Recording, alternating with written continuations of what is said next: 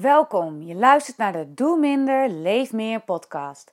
Mijn naam is Maria Beek en je kunt horen naar het geluid van de klankschaal als beginsignaal van deze podcast.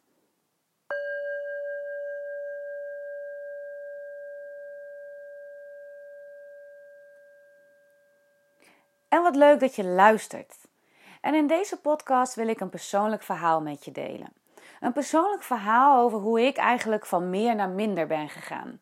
En daarmee bedoel ik vooral hoe ik van hard werken aan mezelf, continu iets moeten fixen aan mezelf, naar een leven ben gegaan waarin ik natuurlijk nog steeds wel die neiging heb, maar een stuk meer merk dat ik minder hard mijn best doe. Dat ik bijvoorbeeld letterlijk minder opleidingen doe om maar gewoon nog beter te worden. En ehm, ik denk dat wij dat allemaal wel een beetje hebben. Als ik zo om me heen luister naar wat mensen mij vertellen en als ik zo eens de krant lees, zijn we best wel veel bezig met onszelf verbeteren. Uh, hè, hoe je nog effectiever met je tijd om kunt gaan, hoe je beter met stress om kunt gaan, hoe je zorgt dat je uh, fit blijft, hoe je goed kunt eten. En dat er allerlei mooie lijstjes bestaan en tips bestaan. Ik deel uiteraard ook wel tips uit over hoe je nou minder stress ervaart. En, um, maar soms is het zo hard werken aan jezelf. Alsof hoe jij nu bent niet goed genoeg is. Dat um, ook al heb je misschien dingen waar je nu tegenaan loopt en is het niet perfect, um, het is oké. En je bent je eigen beste vriend of vriendin. Alleen zijn we dat in de praktijk vaak niet. En dat is eigenlijk wel een beetje, nou ja, ik vind dat soms zo wonderlijk. Want we hebben dit leven te delen met maar één iemand vooral. En dat is ons en het lichaam waar je in woont. En ik merk natuurlijk zelf ook wel eens dat ik, um, nou ja, ook wel eens merk van, nou ja, dat ik niet echt vriendelijk ben voor mezelf. Of dat ik oordelen heb over hoe ik iets doe. Maar onderhand weet ik dat er altijd ook een andere weg is. En dat is toch echt wel de weg van weer wat vriendelijker voor mezelf mogen zijn. En ik was dus altijd heel hard bezig om mezelf te verbeteren. Ik ben op mijn zeventiende met een hulpverlenersopleiding begonnen. En was altijd bezig aan het leren over hoe mensen werkten en hoe, hoe de psychologie van de mensen werkte. Uh, nou ja, wat je kon doen om mensen uh, weer op de rit te krijgen. Uh, de hulpverlening. En ik merkte dat gaandeweg de jaren ik me meer ging verdiepen in trainingsprogramma's schrijven voor mensen in hun werk onderwijsstudies gestudeerd. En um, daardoor ook een beetje een training- en coachingsvak ben gerold. En ik vind dat nog steeds super interessant. Ik vind het nog steeds super interessant. Hoe werkt de psyche? Hoe werkt überhaupt het hele lichaam? En hoe communiceert het allemaal met elkaar? En wat kun je dan doen om je beter te voelen? Maar ik begreep ook dat hoe harder ik bezig was om beter te worden, uh, ik was in die tijd veel gestrest, had mijn ademhaling vaak hoog. Mm, chronische pijnklachten die ik al van kinds af aan heb. Um, ik heb af en toe episodes van ja, heel erg somber zijn, depressie en angst. Dus ik had eigenlijk nogal wat met mijzelf uh, te dealen. En ondertussen stond ik voor iedereen en alles klaar. Was ik alleen maar bezig om mezelf te verbeteren. En ik werd er eigenlijk ongelukkiger van. Ik merkte dat ik steeds minder mezelf oké vond. Minder van mezelf kon houden zoals ik op dat moment was. En het heeft uiteindelijk uh, wel extreme gevolgen gehad. Ik kreeg op een gegeven moment een uh, ongeluk waardoor ik zeg maar een whiplashje had opgelopen en daardoor ging mijn lichaam nog uh, meer pijn doen. Ik kreeg vage klachten. Ik kon van voor naar achter niet meer onthouden wat ik op een dag moest doen. Uh, ik merkte dat ik woorden niet meer kon onthouden. Een spanningsboog had van echt een paar seconden. En uiteindelijk ben ik daardoor ook in een burn-out beland. Maar waar ik al die tijd mee bezig was, en dat is ook het onderdeel waar ik je graag in wat meer in wil delen, was dat ik veel bezig was buiten ook. Ik uh, tuinierde en dat deed ik dan met, aan de hand van biologisch tuinieren. Ik was eh, bezig in Hartje Amsterdam bij een te gekke stadsboerderij, de Zimmerhoeven, waar je nog steeds heen kunt. En waar nog steeds de tuinclub, waar ik toen ook bij zat, uh, hartstikke actief is. Um, deed ik van alles en nog wat op het gebied van biologisch tuinieren. Ik was altijd in de weer met kruiden. Ik organiseerde wandelingen in het Amsterdamse bos en in parken voor eetbare planten. En ook mindfulness wandelingen en hoe je met meer aandacht kon wandelen. En ik vond het helemaal te gek. Dit waren eigenlijk al de eerste stappen naar een leven met meer aandacht en acceptatie voor wat er was. Maar daarvoor moest ik eerst nog een burn-out krijgen. En op dat moment uh, werd mijn relatie uh, liep op de klippen. Dus moest ik vanuit Amsterdam ineens weer terug verhuizen naar uh, Leiden, waar ik toevallig bij een vriend en vriendin kon logeren. En leefde ik enige maanden uit de auto. Niet de, nou, niet de beste periode van mijn leven natuurlijk. Ik voelde me ontzettend verdrietig. Ik was ontzettend teleurgesteld. En bovenal had ik ook echt een beetje zoiets van: ja, komt dit dan ooit nog goed? En aan de andere kant was daar mijn meditatie, mijn yoga, wat me ook weer op de been hielp. Wat me ook alweer een soort van vertrouwen gaf. Ik, um, ik, ben nu op dit moment soms, hè, ik mediteer wel, maar niet altijd elke ochtend stipt om een bepaald tijdstip. En toen wel, dat hielp mij toen echt op de been.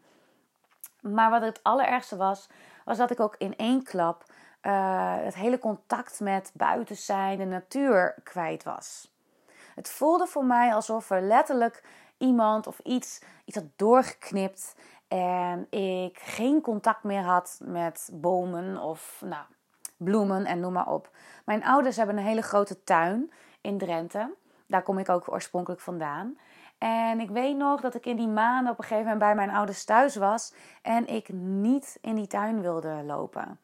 Ik moest gewoon huilen. De gedachte dat ik weer naar buiten moest in die tuin waar ik maanden daarvoor nog aan groepen mensen wandelingen had uh, begeleid en, en mee had genomen in de wereld van planten, bloemen, noem maar op. Diezelfde tuin was voor mij symbool geworden van falen, van een groot verdriet dat ik was mislukt. En dat heeft uiteindelijk heel veel tijd nodig gehad.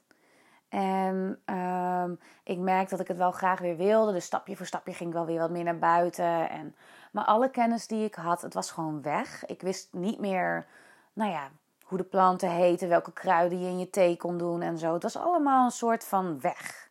Mijn hele brein had dat gewoon of gewist of zoiets. Ik weet het niet. En ineens besefte ik me, hier zit het hem in. Ik ben zo verdrietig, maar ik wil zo graag dat het weg is. En ik wil zo graag dat het nu opgelost is. Wat als ik gewoon het maar de tijd geef en erop vertrouw dat het uiteindelijk wel weer terugkomt. En dat dat niet nu hoeft, maar dat ik het de tijd mag geven. En zo met vallen en opstaan heb ik geleerd om meer van mezelf te houden. Om meer met aandacht te leven. Om meer te kiezen wat ik nodig heb. En dat brengt me natuurlijk op dit moment dat ik deze podcast inspreek en uh, ik aan jou mijn verhaal deel.